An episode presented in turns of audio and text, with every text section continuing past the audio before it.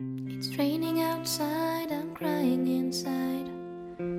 It's raining outside, I'm crying inside.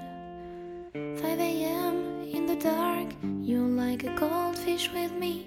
You're sleeping, I'm thinking, you're turning your back to me.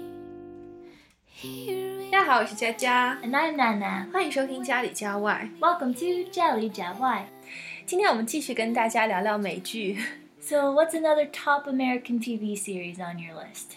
啊，我觉得是 Twenty Four Hours 反恐二十四小时。 Really? That's totally different than Desperate Housewives. 嗯，是啊，我是各种类型的美剧通吃。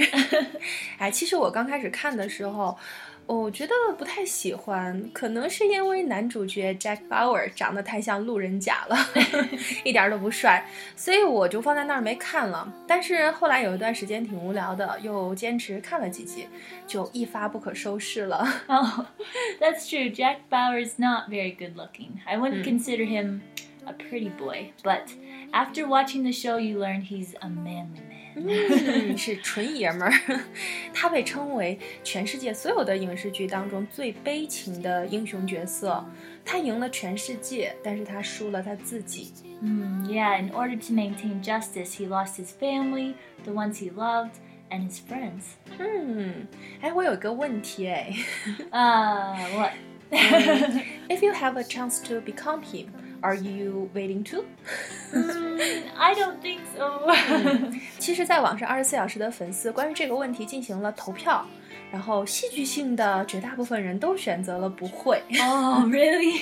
嗯，其实，在别人眼里呢，他是希望是救世主，但是呢，他却不得不为了救别人而牺牲自己。所以，作为真正的英雄呢，他不得不选择最悲惨的结局。 Hmm, yeah, that's why you have to think twice before you marry someone who's a policeman or a firefighter. Their lives are always in danger. 嗯，是的。不过呢，从电视剧的角度真的是太好看了，尤其是那个 CTU，我觉得这个组织太神奇了，什么都查得到。当时我特别喜欢这部剧嘛，就把自己的手机铃声都换成了 CTU 电话的铃声了。Whoa, you really are a big fan. 哎，其实我不是最大的粉丝，你知道吗？Twenty Four Hours 最大的粉丝是奥巴马。Oh, Mom, I didn't know that. Why did Obama like the show? 因为美国的媒体曾经炒作过奥巴马当选的时候和二十四小时连续五季表演突出的黑人总统角色有莫大的关系。Ah, 可能. 那今天的节目就到这里，喜欢就关注家里家外吧。See you next time.